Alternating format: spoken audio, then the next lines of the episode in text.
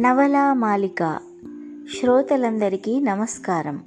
ఇప్పుడు మీరు వింటున్నారు ఎండమూరి వీరేంద్రనాథ్ గారి నవల వెన్నెల్లో ఆడపిల్ల ఇరవై రెండవ భాగం. చదువుతున్నవారు శ్రీమతి అనురాధ. తల తిప్పి భార్య వంక చూశాడు జేమ్స్. సులోచన నిద్రపోతుంది. మళ్ళీ పైకప్పు కేసి చూశాడు. బెడ్ లైట్ చుట్టూ ఒక పురుగు తిరుగుతుంది. అతడికి ఎందుకో ప్రపంచమంతా ఆనందంగా ఉన్నట్టు తనొక్కడే విషాదంగా ఉన్నట్టు అనిపించింది. అంతా కలిసి తనని మోసం చేస్తున్న ఫీలింగ్. ఫోన్ రాగానే రేవంత్ మొహంలో తొనికిసలాడే ఆనందం గంటల తరబడి మాట్లాడుకోవటం తను మాట్లాడి సిస్టర్ అనటం. అప్పుడు కలిగింది అతడికి అనుమానం. ఆ రోజు తనతో మాట్లాడిన అమ్మాయికి సులోచన కంఠానికి తేడా ఉన్నట్టు. ఆ అనుమానం రాగానే సంతోషం వేసింది. కానీ మళ్ళీ అంతలోనే మరో ఆలోచన. ఒకవేళ రెండు కంఠాలు ఒకటే అయితే మాత్రం నష్టమేమిటి? తను ఇటువంటి వాటికి ప్రాముఖ్యం ఇవ్వడుగా? స్త్రీ పురుషులు కలిసి ఉండటం కేవలం శారీరక అవసరాలు తీర్చుకోవటానికే. తన థియరీ ప్రకారం ప్రేమ ఒక ట్రాష్. ఆ లెక్కన ఈ సులోచన తన భార్య తనకెంత సంతోషాన్ని ఇవ్వగలదు అన్నదే కావాల్సింది. ఆమె గత జీవితం వర్ధమాన ప్రవర్తన ఇవన్నీ ఎందుకు? అతడు తల తిప్పి చూశాడు. పక్కకు తిరిగి పడుకున్న సులోచన నడుము వంపు మీద లైట్ వెలుతురుపడి మెలికలో అదృశ్యమవుతుంది. అతడు ఇబ్బందిగా కదిలాడు. తన వస్తువుని ఎవరో తీసుకుపోతున్న ఫీలింగ్. స్వచ్ఛమైన వర్ణ చిత్రాన్ని ఎవరో కల్తీ చేసిన భావన.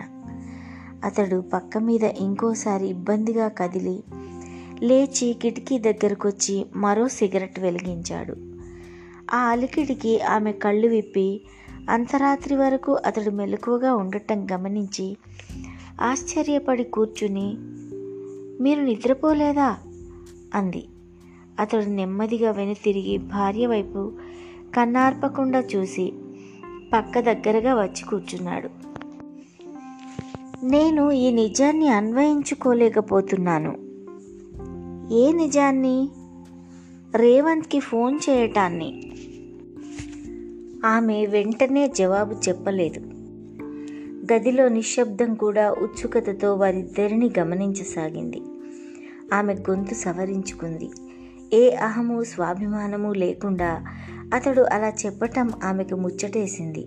చేతి వేళ్ళవైపు చూసుకుంటూ చిన్న స్వరంతో అన్నది. నాకు మనస్తత్వ శాస్త్రము పెద్ద పెద్ద ఇంగ్లీష్ పదాలు తెలియవు. మీరు నన్ను అడిగారు are you good in bed అని. వేరే సంబంధాలు ఉన్నా పర్లేదని తేలిగ్గా తీసిపడేశారు. కానీ అది అనుకున్నంత తేలిక విషయం కాదని నేను అనుకుంటున్నాను. పైకి అలా అన్న మనసులో ఏమూలో ఉంటుంది? మీ చిన్నప్పటి పరిస్థితులు జీవితం మీకు ఈ ప్రపంచం మీద కసిని ద్వేషాన్ని పుట్టించి ఉండవచ్చు. అందుకే మీరు మీ ఇష్టాల్ని మనసులో దాచుకొని ఆ ఇష్టాన్ని మాత్రం పైకి ప్రదర్శిస్తున్నారు. నేను మీకు చెప్పేటంత పెద్దదాన్ని కాదు పెద్దగా చదువుకున్న దాన్ని కూడా కాదు. ఎలా చెప్పాలో కూడా తెలియటం లేదు. పరాయి సంబంధాల వరకు ఎందుకు? సరదాగా నవ్వుతూ మాట్లాడిన భర్తకి బాధగానే ఉంటుంది. అలా బాధ అసూయ ఉండటమే ప్రేమ. నేనెవరితోనో ఫోన్లో మాట్లాడానని తెలిసి మీకు ఈ రాత్రంతా నిద్ర పట్టడం లేదంటే నాకు అంతకన్నా కావాల్సిందేముంది? మీ మనసు అట్టడుగు పొరల్లో ఎక్కడో నా మీద ప్రేమ ఉందన్నమాట. కాదని క్యాజువల్గా నిర్లక్ష్యంగా అనేయటానికి ప్రయత్నించకండి. నా భర్త అలా బాధపడ్డాడని తెలిస్తేనే నాకు గర్వంగా ఉంటుంది. ఎందుకంటే అలాంటి పరిచయాలు నాకేమీ లేవు కాబట్టి. ఆమె ఆఖరి వాక్యం అతనికి వెంటనే అర్థం కాలేదు.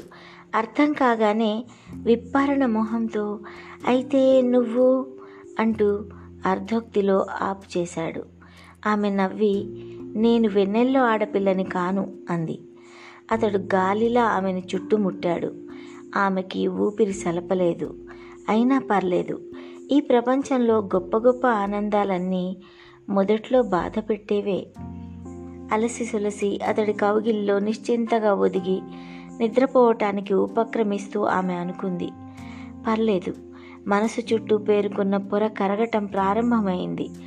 తొందరలోనే అది మామూలు ఆనందాలకి బాధలకి స్పందించడం మొదలు పెడుతుంది. ప్రపంచం మీద నమ్మకం కుదరటానికి ఇది తొలిమెట్టు. ఇక I am okay he will be okay thank you Revanth ఇక వారి గురించి చెప్పటానికి కథ ఏమీ లేదు.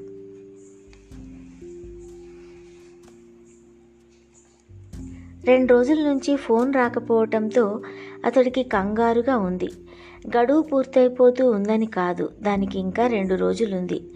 అయితే అతడు ఢిల్లీ వెళ్ళవలసింది ఆ రోజే ఆ రోజు పదకొండో తారీఖు.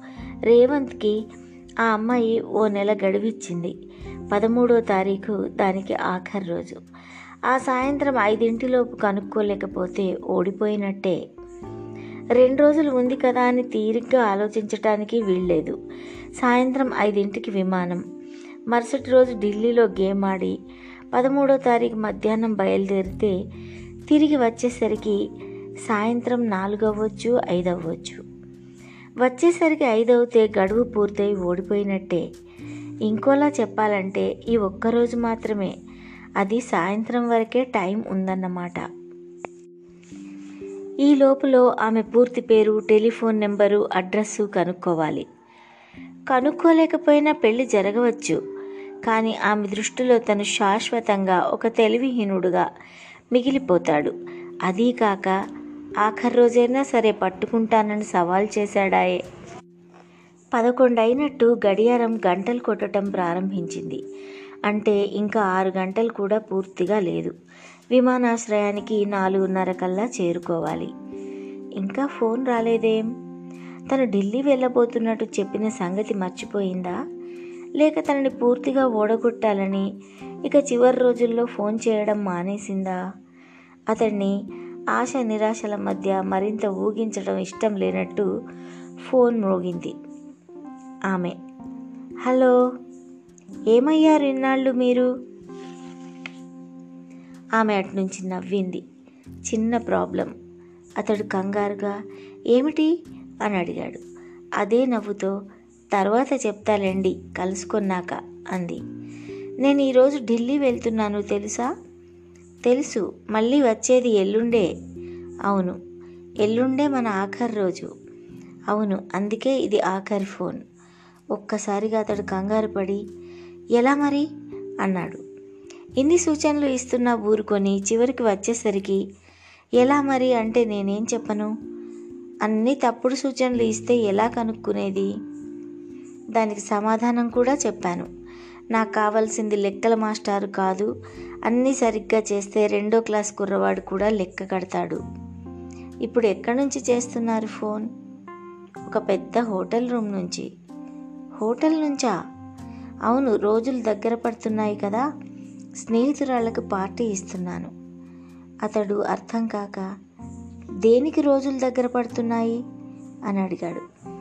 మనం కలుసుకున్నాక ఇక ఎలాగో వాళ్ళని వదిలిపెట్టేయాలి కదా. అందువలన పార్టీ ఇమ్మని బలవంతం చేశారు.